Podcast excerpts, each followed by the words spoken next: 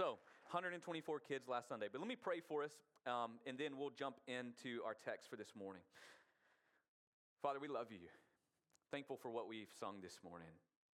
Lord, I pray that the truths of this Christmas story, as we've walked through Advent, we've seen hope, we've looked at peace, we've looked at joy. And I pray this morning, as we look at love, that the realities of this Christmas story would, would seep its way from our head into our hearts because it would change everything.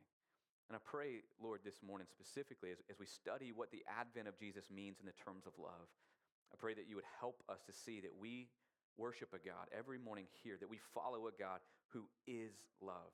So help us to see that you are love this morning. We pray that in Jesus' name. Amen. Well, hey, if you have a Bible, go ahead and turn with me to 1 John chapter 4.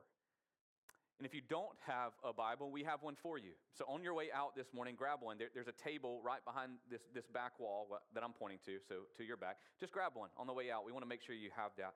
So First John chapter 4, um, as you turn there, uh, through the Advent series, I've kind of made it clear my affinity for Christmas music, right? We all in agreement that I, I love Christmas music. We've talked about it a good bit, made that argument, don't need to talk about it anymore.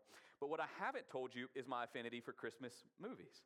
Okay? I love Christmas movies the, the good ones, right? The classic Christmas movies. And, and in defense of my honor, I am not talking about the Hallmark, you know, get your cocoa and quill and curl up and watch Christmas. I'm not talking about those Christmas movies, okay? I'm talking about the classics. It's a Wonderful Life, Miracle on 34th Street, colored version and black and white version, right? Uh, as a 90s kid, uh, annual favorite in our home, Tim Allen's The Santa Clause. Uh, home Alone 1 and 2, 3 and 4 are garbage. Don't waste your time there, okay? Uh, the, the classics, the claymations. Anybody watch those? Just us? We're the weird ones. Yeah, the claymations, okay? Love Christmas movies. But in 2003, a new Christmas movie came onto the scene and, and arguably became a Christmas classic overnight, okay? And it may or may not be the most quoted Christmas movie of all time, okay? Are you with me? Any guesses? Elf. Elf. easy. Elf, right? 2003, Elf burst on the scene. If you haven't seen Elf, two things for you. Where have you been? Two, um, I'll try to give you a little context of what this movie's all about. All right, in Elf, there's a, there's a human boy that gets taken to the North Pole and raised by none other than Papa Elf, okay?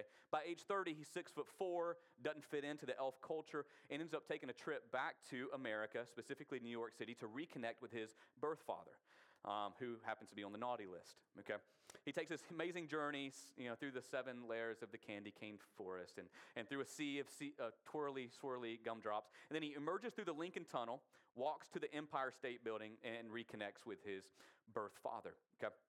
Good movie, hilarious movie. Favorite scene in that movie, and, and as soon as I start talking about it, you're going to know all about it, is when Buddy the Elf, main character, is working at a toy store in New York City. Okay?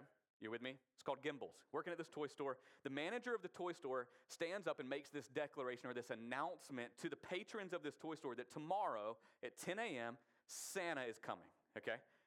And Buddy loses his mind, right? Because he knows Santa personally and he begins to scream to all the patrons of the store, I know him, I know him. The scene kind of continues where, where he prepares for Santa's arrival. Next morning, 10 a.m., Santa comes.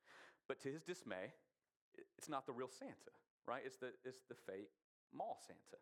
And Buddy knows because he knows the real Santa, like he knows what the fake Santa is. And he begins to, to test him. You know, what song did you sing for me on my birthday last year? You know, and he goes, well, happy birthday, of course. He, he passed that test. And then he gives him some more tests, you know. Um, he, he smells him and says, you stink. And begins to tell him, You're, you can't be the real Santa. You smell like beef and cheese, is actually what he says. And then he looks at this fake Santa and says, You sit upon a throne of what? Lies. Right? And he tells the four year old boy who's on Santa's lap, don't tell him what you want because he's a fake. He's an imposter. And then the, the scene kind of kind of crescendos to this point where Buddy the Elf rips the beard off of this fake Santa. And he stands like triumphantly, right, in front of all these kids who are totally traumatized and begins to declare, he's a, he's a fake. He's a fake. So this scene, okay, I'm just trying to get paint this picture in your mind. This scene opens up with Buddy the Elf declaring, I know him, I know him. And then it concludes with him proving his knowledge by revealing the fake Santa. Okay? So, how does that tie into our text this morning? Let me make something very clear. I just used a Christmas movie and the idea of Santa to introduce our text this morning. I need, I need to get something off my chest, okay? Do not walk away from here thinking that I am equating the two of Jesus and Santa. Okay, our culture does a pretty good job of that. This is neither here nor there. I don't have the time for this, but I'm going to do it anyway. My wife told me recently that as a child, she really thought Santa and Jesus and the Tooth Fairy and Easter Bunny were all the same category of people, that she was praying, right, to Santa around this time of year, okay? I don't have the time. I have the passion. I don't have the time this morning to totally jump into the blasphemy and the heresy found in that statement. Okay, so our culture does this great job of, of kind of equating the two. And okay, I don't have the time. Let me just say it though. But what happens is we grow up in that culture with Santa and we think Jesus is just the same. So it, he, he sees you when you're sleeping and he knows when you're awake. So you, he knows if you've been bad or good, right? So be good for goodness sake. So we as adults end up growing up in this culture thinking that Jesus is just watching us. And if we're good, maybe we'll get what we want, okay? So I, I don't have the time to go deep into that. What I'm trying to say this morning, although I've used a Christmas movie and the concept of Santa to introduce our text, they ain't the same, right? They ain't the same. And I know there's kids in the room, so I'm going to stop talking, but they're not the same. Okay, so let's jump into our text then. What are we trying to see when we see Buddy the Elf? Here's the connection I want us to see. Just as Buddy the Elf can confidently declare about Santa, I know him, I know him. When we look at the Christmas story, when we see the advent of Jesus, Jesus makes possible for us to boldly declare, We know him, we know him. And that's of God, right? So that's what I want us to see. Because of the advent of Jesus, we can say, We know him.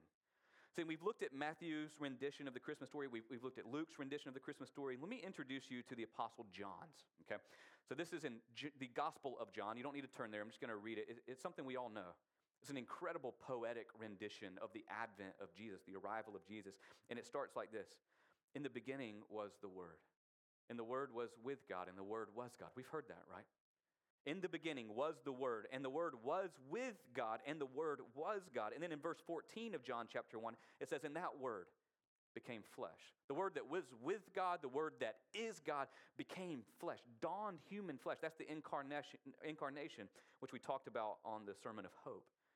And then John concludes this rendition of the Christmas story in verse 18 of John chapter 1 by saying this No one has ever seen God, the only God, who is at the Father's side, he has made him known. Let me read that again, okay? No one's ever seen God, but the only God. This word that was with God, this word that is God, this word that became flesh, who is at the Father's side now, he has made him known.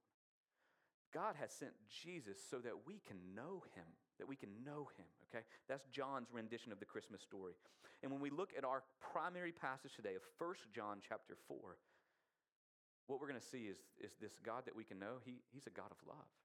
That God is love. So let's read our passage, and then I'll just kind of meticulously walk through it and dissect it together this morning. John, uh, 1 John chapter 4, beginning in verse 8. Anyone who does not love does not know God, because God is love. In this, the love of God was made manifest among us, that God sent his only Son into the world so that we might live through him. In this is love. Not that we have loved God, but that He loved us and sent His Son to be the propitiation for our sins. Beloved, if God has so loved us, we also ought to love one another. God is love. And Jesus came so that we may know this God who is love. So when we look at this passage together, I want to answer the question how? How has Jesus made known this God who is love? Let's look at love displayed in verse chapter uh, verse number 9.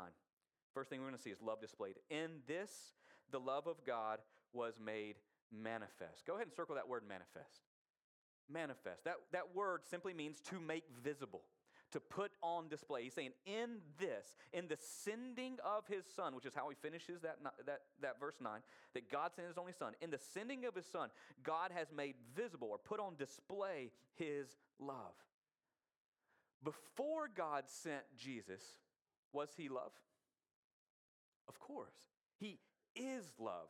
Him sending the Son just puts on display, puts visibly what is already true about who God is, okay? He is love. He always has been love. He is love today, and He always will be.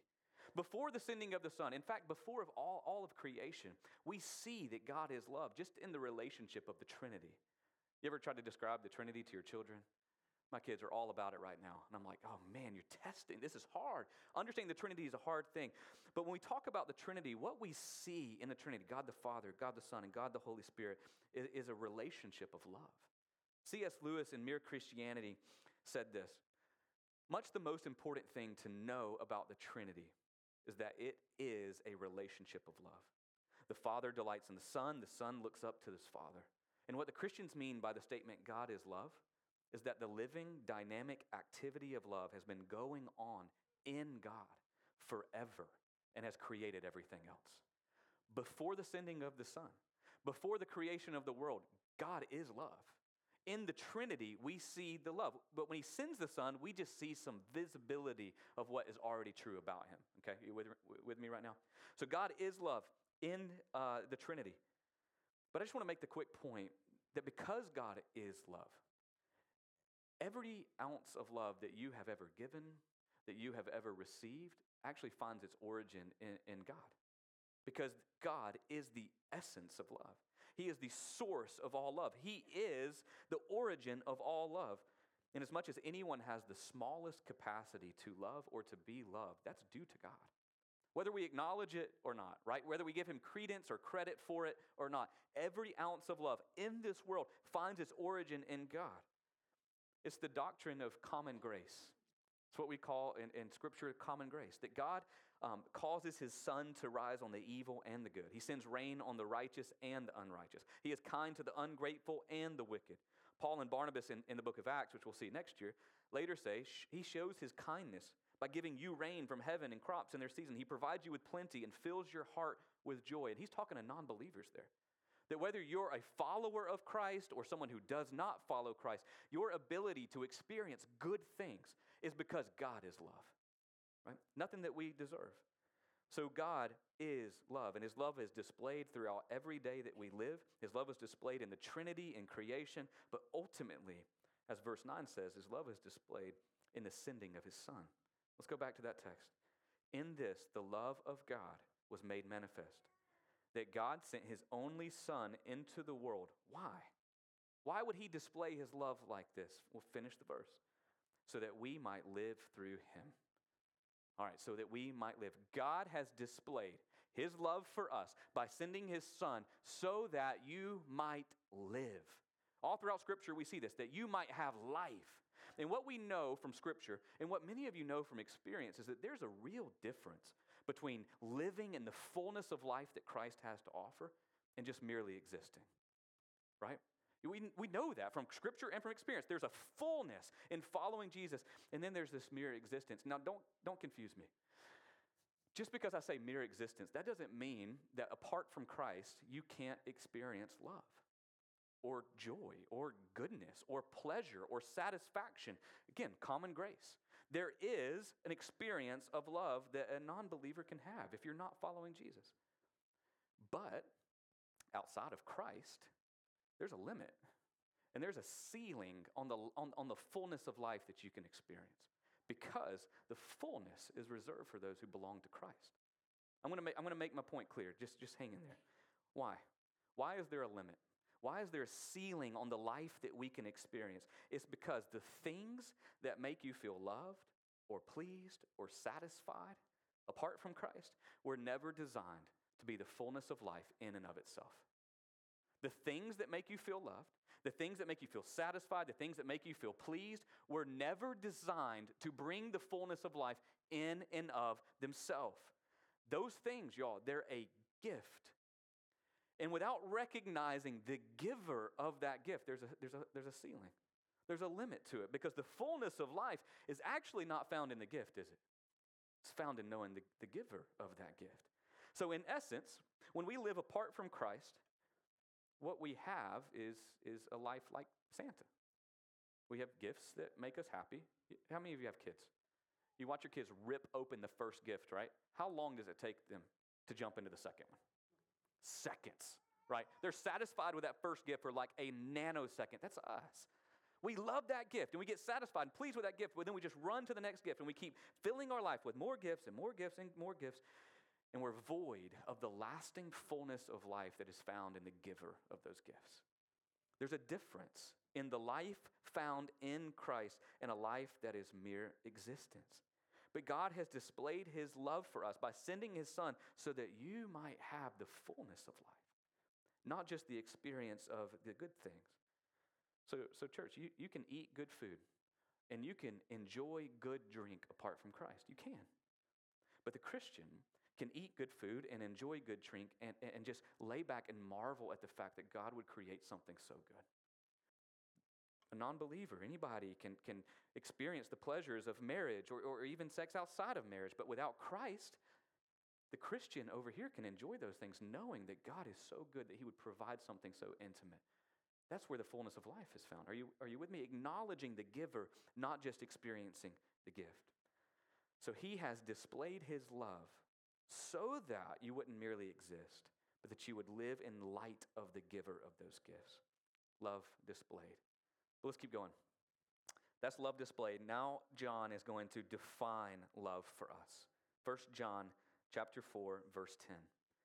In this is love, not that we have loved God, but that he loved us and sent his son to be the propitiation for our sins. All right, we're going to get to that SAT word here in a minute, but let's let's start at the beginning. In this is love. Go ahead and underline or circle the next word, not. And then you have another word that says we. Underline those, not we. And this is love, not that we. John, in essence, is saying, hey, when we define love, I'm going to define love for you, and this is love. This is love. It doesn't begin with you, okay? It, it doesn't start with us. It's not that we, it doesn't begin with us. We do not define love, God defines love. We saw this with hope, we see this with peace. We always take our meanings of stuff and then superimpose them onto God, don't we? We did that with hope, we do that peace, we do that with joy. We definitely do that with love. We all have an idea in our head of what love is. And then we tend to take that definition and then just throw it onto the character of God. So, if your definition of love is aforementioned Hallmark movies, okay? Quilt, Coco, curling up, you know, feeling. What you do is we tend to take that and go, well, that's how God ought to make me feel because God is love. And then half the room, men mostly, feel totally disconnected from that God, right? You don't understand that type of God because we have to learn how to love our wives like that, okay? Because we feel disconnected. We, we take our definition, we throw it onto God, and we, we think that love is a feeling, so we don't understand this type of God. Or, let me give you a definition that is way more prominent in our culture today. Okay, I'm to be pretty offensive today. I woke up really early, had a lot of coffee. It's just going to be offensive, okay? Here's what we do. Here's our definition of love in our culture, and our society. If God is love, then I can do whatever I want and I can be whoever I want. Allowing me to be me is the greatest expression of love. Right? So if you, let's just take this interpersonally, if you love me, you'll accept me for who I am.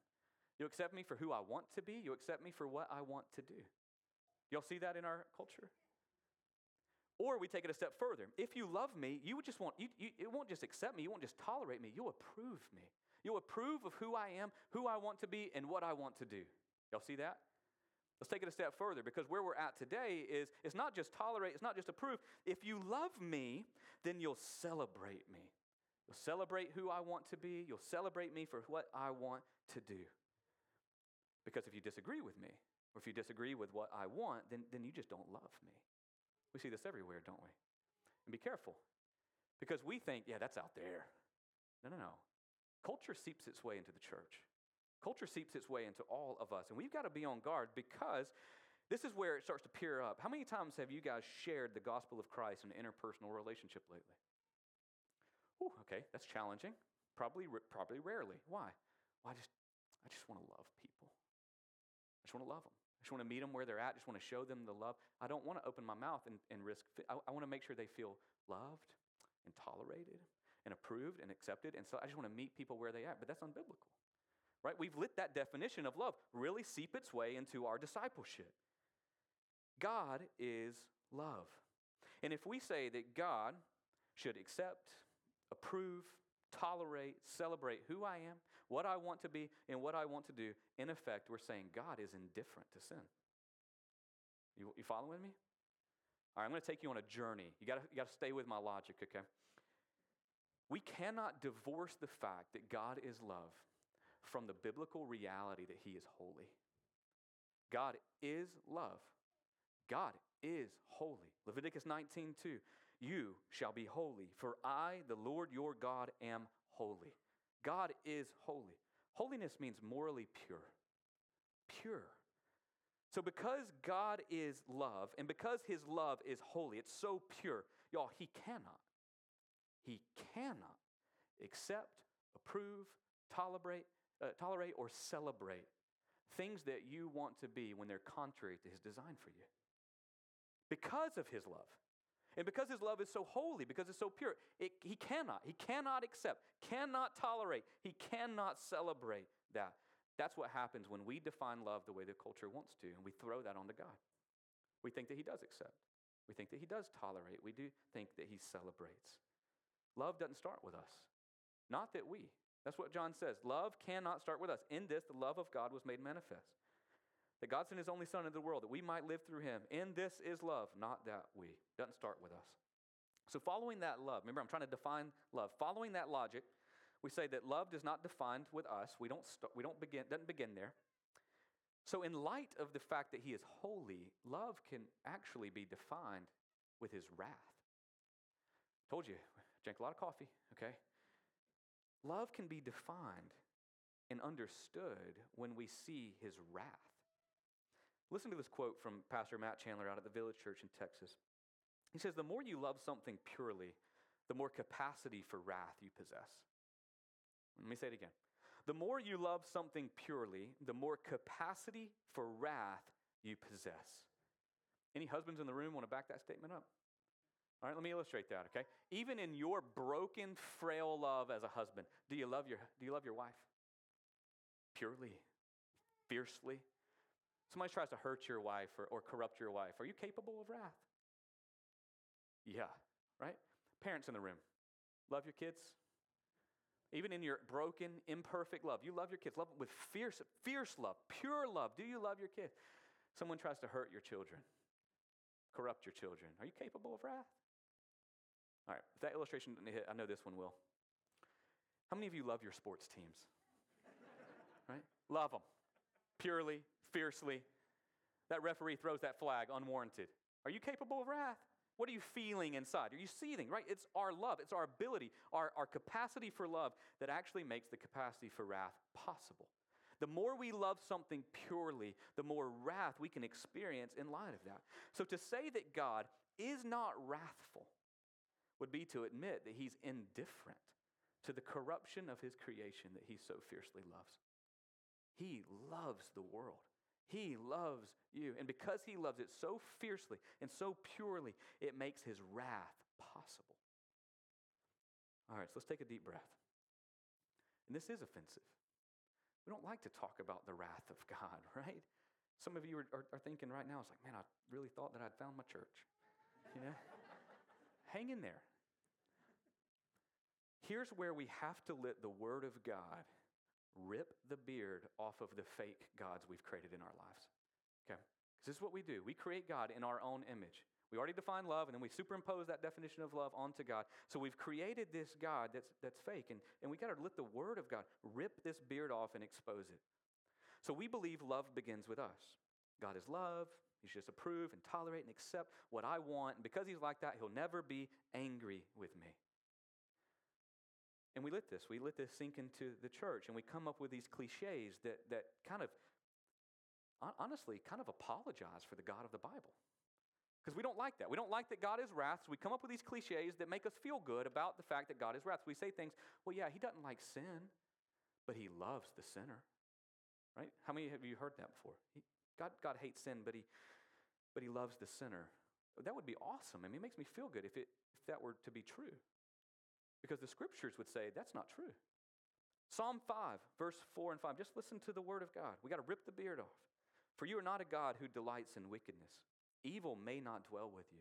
The boastful shall not stand before your eyes. You hate all evildoers. Psalm 11. The Lord tests the righteous, but his soul hates the wicked. He hates the evildoer. He hates the wicked. And if we're honest, how many of you feel offended right now? That's offensive. We don't want that type of God. We don't want an angry, wrathful God. We just want a jolly, gift giving, merry God who gives us what we want, celebrates what we want, and approves of what we want. Who do we want? Santa. We, we want Santa. We don't want this God of the Bible. But if you check out right now, y'all, you're going to miss the good news. We have to understand how bad the bad is to realize how good the good is. Because as a reminder, verse 8 says, God is love. Y'all, he has wrath, but he is love. Are you, are you tracking with me? God is love. His pure love means that he has wrath, but because he is love, he has made a way out of his love to appease his wrath and display his love for you. Love defined by his wrath, but ultimately in the advent of his son. Verse 10 And this is love. Not that we have loved God, but that he loved us and sent his son to be the propitiation for our sins. God's love can be defined in that one word that you probably have never used in a conversation ever. Probably don't remember seeing that on the SAT, right? It's the word propitiation. God's love is defined in that word, propitiation. That simply means, as we look through the Old Testament, what is propitiation? It means the appeasement of God's wrath, a satisfied wrath. God's wrath, brought about by his massively fierce and pure love for you, has been appeased because it was poured out on Jesus and not on you. Jesus as this scripture says, his only son, the word that became flesh and dwelt among us. Why? The, the baby that was born in a manger and in some no name town of Bethlehem to a teenager in a, in a manger took God's wrath on your behalf. He appeased, he was the propitiation. He appeased God's wrath. And let me read to you from scripture how Jesus did that. Matthew chapter 26, as Jesus getting ready to go to the cross, he falls on his knees in the Garden of Gethsemane and he prays this prayer Father, let this cup pass from me. But then he says, Not my will, but your will be done. You remember that prayer? Let this cup pass from me. What cup is he referencing? Psalm 75, verse 8 For in the hand of the Lord there is a cup with foaming wine, well mixed, and he pours out from it, and all the wicked of the earth shall drain it down to the dregs. Jeremiah 25, verse 15 Thus says the Lord, the God of Israel, take from my hand this cup of the wine of wrath, and make all the nations to whom I send you drink it. Isaiah 51, 22 Thus says your Lord, your God who pleads the cause of his people. Behold, I have taken from your hand the cup of staggering, the cup of my wrath. You shall not drink anymore. Three scriptures to define what that cup is. What is that cup? It is full of divine wrath. It's the cup of the Lord's wrath. And Jeremiah says it will be poured out on all the nations who are wicked. All who have fallen short of the glory of God are to drink the cup of God's wrath. Because of his love and because of his holiness, his wrath is going to be poured out on all who have, fo- who have not followed him, who have disobeyed, who have fallen short of his glory. But in the sending of his son, in the advent of Jesus, in this is love. This word who became flesh, this baby that was born in the manger, said, Father, no. Don't pour it out on them. Let me drink it. I'll drink it. And he knew what he had to do. Father, if possible, let this cup pass from me. He didn't want to take all that wrath upon himself. Why would he do it then? Why would God send the Son to do this? Why would the Son go to the cross to do that? Love. John 3:16 for God so loved the world that he gave his only son that whoever believes in him should not perish should not drink from the cup of his wrath, but instead have the fullness of life. For God did not send his Son into the world to condemn the world. He didn't come to condemn you, to make you drink of this wrath. Instead, he came that through him the world might be saved. He appeased God's wrath on your behalf, all because of God's fierce love for you. Isn't that beautiful? We have to embrace that really bad news to be able to really understand how good of news this is. It's the Christmas story that makes God known. It's the advent of Jesus that helps us to see who he is. And when we really see Jesus and, and why he came, why he was born, he was born to die. When we see that, when we glimpse that, we really know God. We can really stand, just like Buddy the Delphin, and say, I know him. And because we know him, we can say, we know he's love. He is love.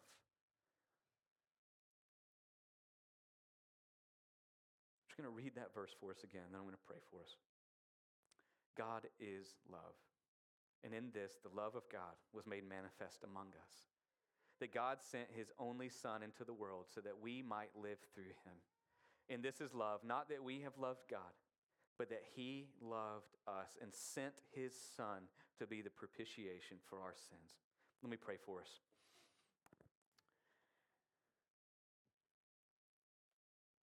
Father, just like Paul prayed for the church in Ephesus, I pray now for our church. Help us to see what is the height and the depth and the width and the breadth of the love of Christ. The love that surpasses knowledge. Lord, cognitively, it's hard for us to understand it, but experientially, I've tasted it. Thank you for your love. Thank you that we worship a God who is love. A God who loves us so much that he won't tolerate or won't accept or won't approve of the things that are bad for us, that are harmful for us, that are contradictory to the desire that you have for us. But praise you, Father, that you came up with a way to not let me drink the cup of wrath reserved for me because of your love. But I had a substitute. Jesus, thank you for your courage and your love for all of us, that you would drink that cup on our behalf so that we can have life, the fullness of life. Thank you for this Christmas story, that it's, that it's more than cliches, that it's more than Hallmark Christmas mm-hmm. movies, it's more, it's the gospel. It's the good news that there was a purpose in your birth. So we commemorate the day that you came, the day that the Word became flesh and dwelt among us. We commemorate that. But don't let us divorce that from the why you came. You came so that we might have life. You came to appease the wrath of the Father so that we may know you. We praise you for all of that in Jesus' name. Amen.